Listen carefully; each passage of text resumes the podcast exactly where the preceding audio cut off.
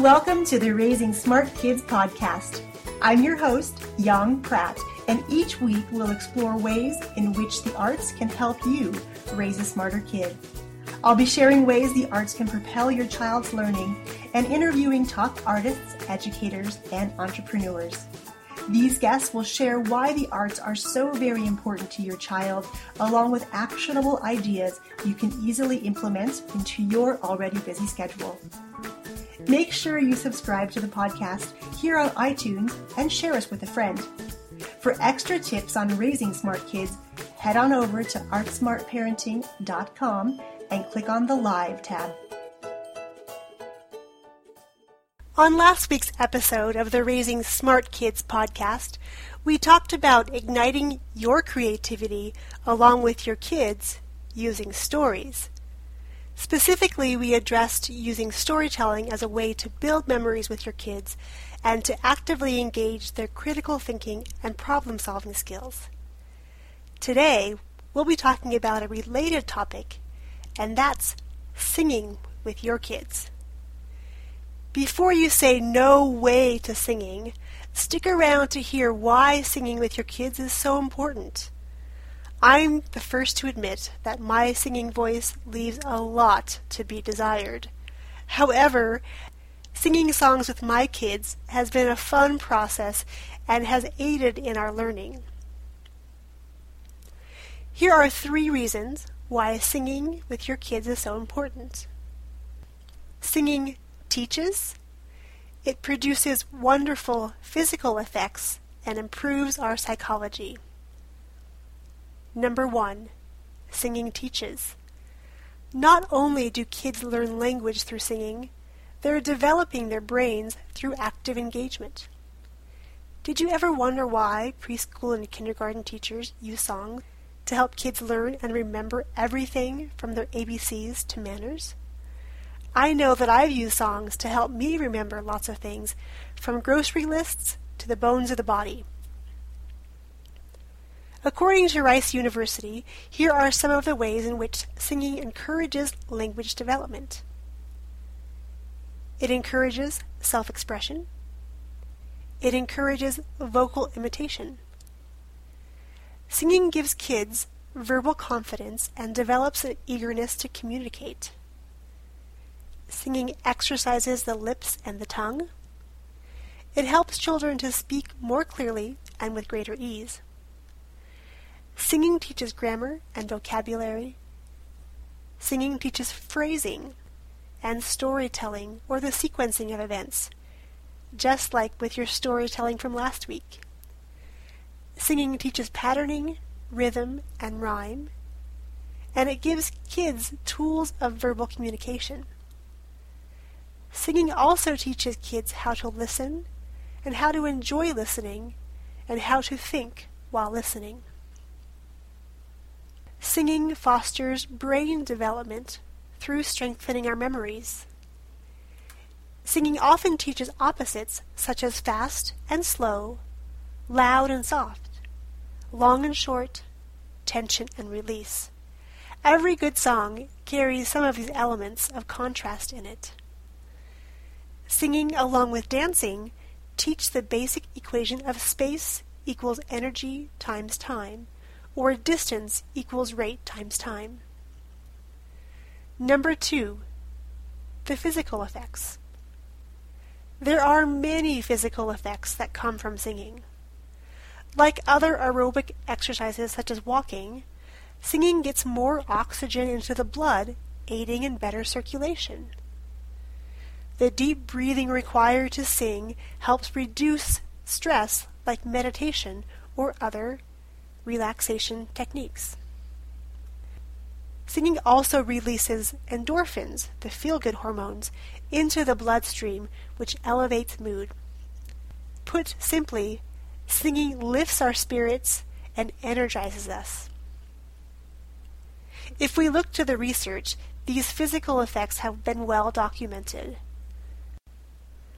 A 2008 Australian study found that choral singers, on average, rated their satisfaction with life higher than the general public.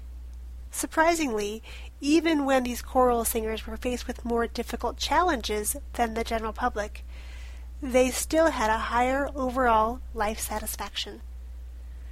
Nursing home residents taking part in a singing program over the course of a month had decreases in both their anxiety and depression levels. German scientists found that singing strengthens the immune system. During choir rehearsals, it was found that participants had antibodies as well as the anti-stress hormone hydrocortisone in their blood. And singing can prolong life.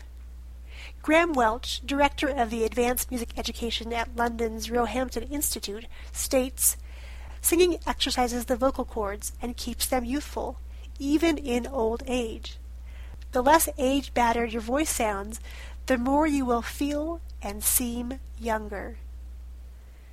Singing also improves posture, self-esteem, and presentation skills. Singing increases lung capacity as well as clearing sinus and respiratory tubes. So the next time you and your kids have a cold, break into song to clear out the gunk.